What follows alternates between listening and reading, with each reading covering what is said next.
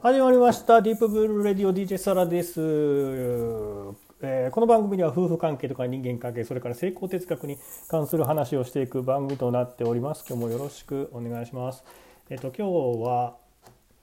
えー、前提を変えることについてのお話です。えー、夫婦関係では、えっとえっと結構お互いの価値観とか先入観の違いってもちろんあるんですが、そのえっと、違いが原因で喧嘩になることっていうのは結構多いですね。で、普段自分ではそういった先入観とかってもちろん思ってるとは思ってなくて、当然のように思っているので、そのいったことを、えっと、自分で勝手に前提とか作ってるっていうふうには、えっと、思っていません。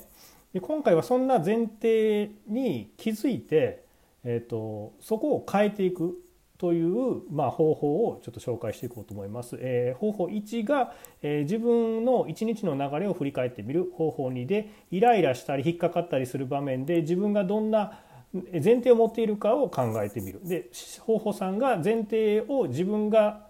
都合のいいように書き換える。あ、前提をそうそう自分の都合のいいように前提を書き換えるということですね。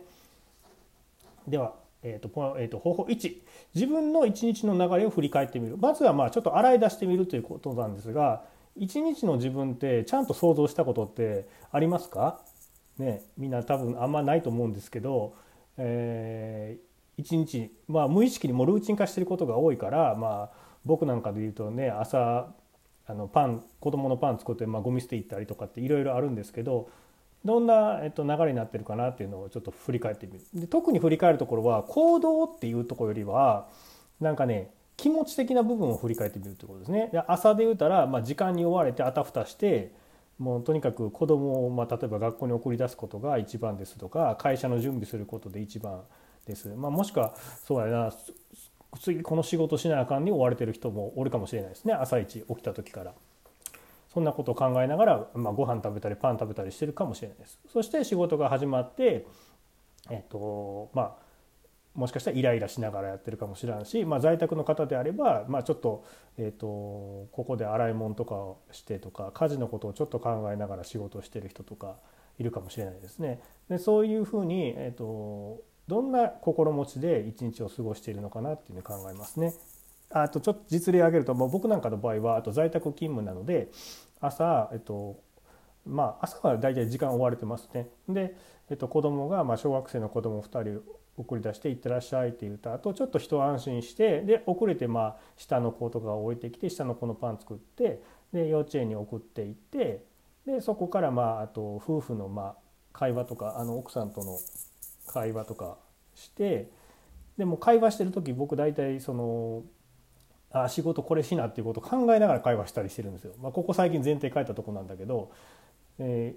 ー、いうふうにちょっとやっぱストレスがある感じで、始まってからは、まあ、結局どれをしようかなって優先順位決めれずに、あれこれあれこれやって何も進まないで、でお昼ご飯が来て、でそのまま夕方になったら子どもたちが帰ってきて、全体的になんか結構そのやりたいことができてなくて時間が流れるっていうのが、まあ、一番調子悪い時だとそんな感じなんですよね。でもう夜ご飯も、えっと、作って、でもあっという間に夜みたいな感じなんですけど、でその中でやっぱり健やかに過ごせてる時間っていうのが少ないですね。でそういう、えっと、いつも同じパターンなんですよ、これが、うん、こういうパターンになっていることを一回ちょっと注目してみるということです。なんかやっぱりね、いつの間にか一日が過ぎてるって感じる人っていうのは、そこはやっぱ結構スルーしてるんじゃないかなと思いますね。何も思わないことはないので、自分がこういうふうに思っているっていうこと、だからこういうふうに感じているっていうことが多分パッケージ化されすぎてて覚えてないと思うんですよ。でもその時に感情が動いてるのは確かだから、一回思い返してみる。だから一日の終わりに、寝る前でもいいんですけど、今日一日どんな気持ちだったかっていうのを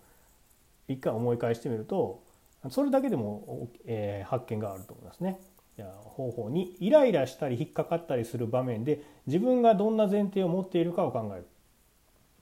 だからその中で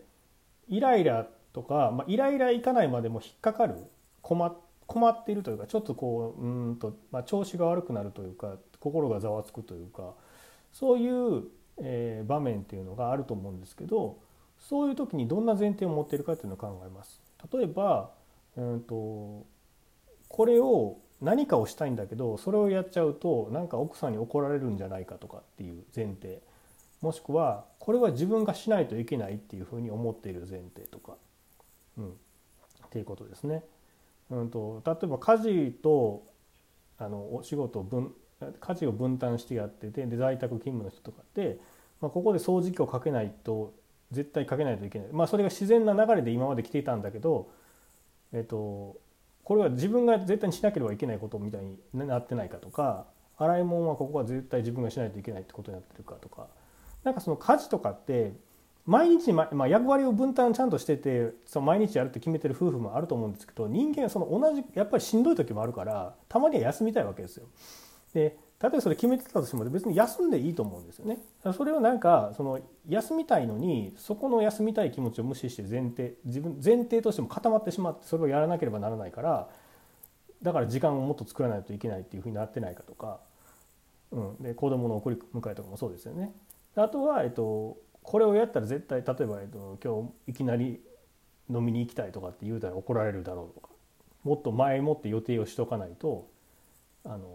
いきなり当日の近々で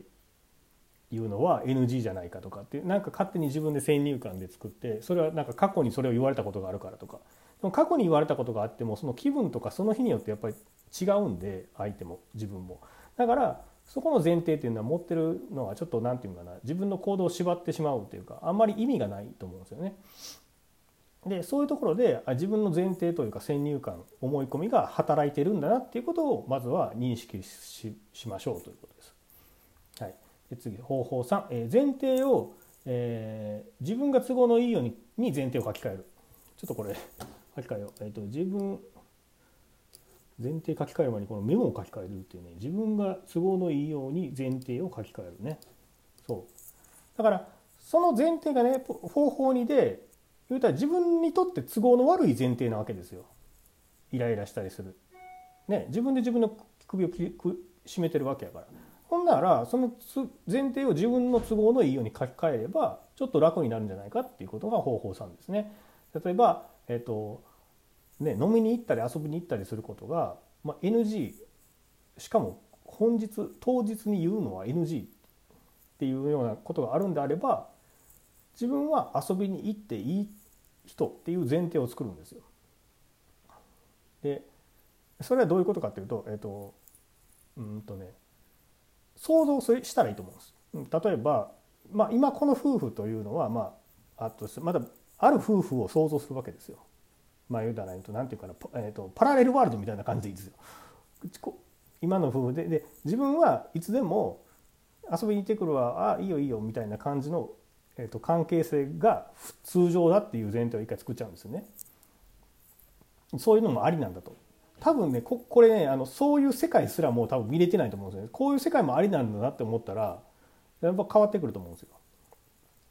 でそういう世界がありなんだと思った時に、自分はじゃあ今日遊びに行っていいっていうふうに思います。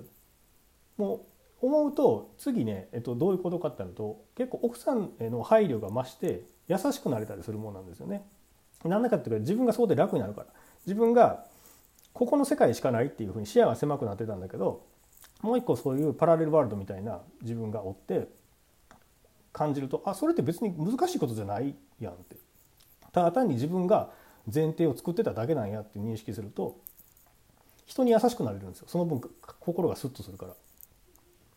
うん、でそして意外に自分ってそういう視野が狭まってたんやなってことに気づくんですよね。ここまで来たら前提変えるっていうのは僕ミッションコンプリートだと思いますね。そうだから、えっと、苦, 苦しい苦しんでるんですよ。苦しんでることすらももうパッケージで込み込みになってるから、でそこは結構自由にねあの変えれるんだよってことをあのやるといいですね。これね、なんでこういうことかするかっていうと、やっぱり脳みそを使いたくないっていう本能なのか分かんないですけど、楽なんですよね。あの何も考えでいいから、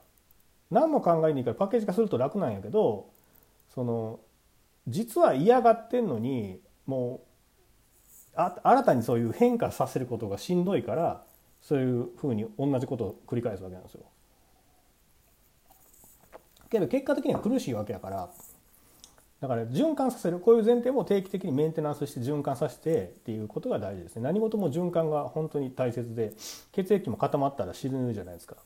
で水分も多く取らなかったらね、老廃物がたまるじゃないですか。それと一緒でやっぱり考え方もこういうふうに、えー、前提だから脳みそに汗かくっていう表現も僕するんですけど、そういうふうにあの変化させること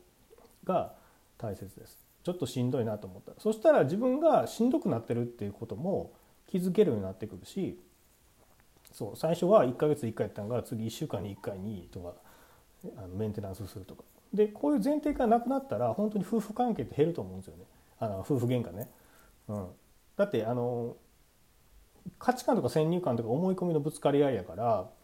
こっちは A っていう思い込み、向こうは B っていう思い込みでぶつかってるわけですよ。でこっちの思い込みが全くゼロ、向こうが B っていう思い込みで来られても、ああなるほどねっていうふうになれるんですよ。で否定、違うなと思う時も感情を乗せについてそれは違うと思うなっていうふうに言えるから、そのちゃんとした議論になる、うん、感情的な喧嘩じゃなくてちゃんとした議論になりやすいから、いくら相手が思い込みを持ってたとしてもこっちが思い込みを持ってない状態、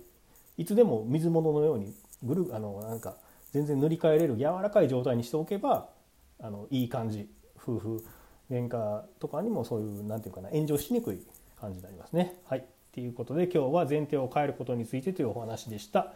えー、まずは自分の一日を振り返る、そしてイライラしたり引っかかったりする時点で自分がどんな前提を作っているかということも考えてみる。で、えー、方法さんでその前提を書き換えて自分が都合のいいように生きるということでした。ではまたね、バイバイ。